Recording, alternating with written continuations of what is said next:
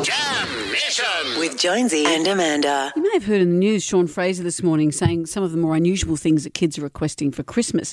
I don't know if you may have seen this. A woman's um, put this up on socials and it's gone a little bit viral. She's got triplets, and for the birthday, they're all allowed to have whatever cake they wanted. One little girl has a unicorn cake. Next little girl, she wanted a princess cake. Fair enough. Third little girl wanted a cake shaped like a cucumber. You're always, There's going always to get one. the quirky There's kid, always aren't you? one weirdo. And that's what the news story was saying this morning is that some of the strange things kids are requesting for Christmas.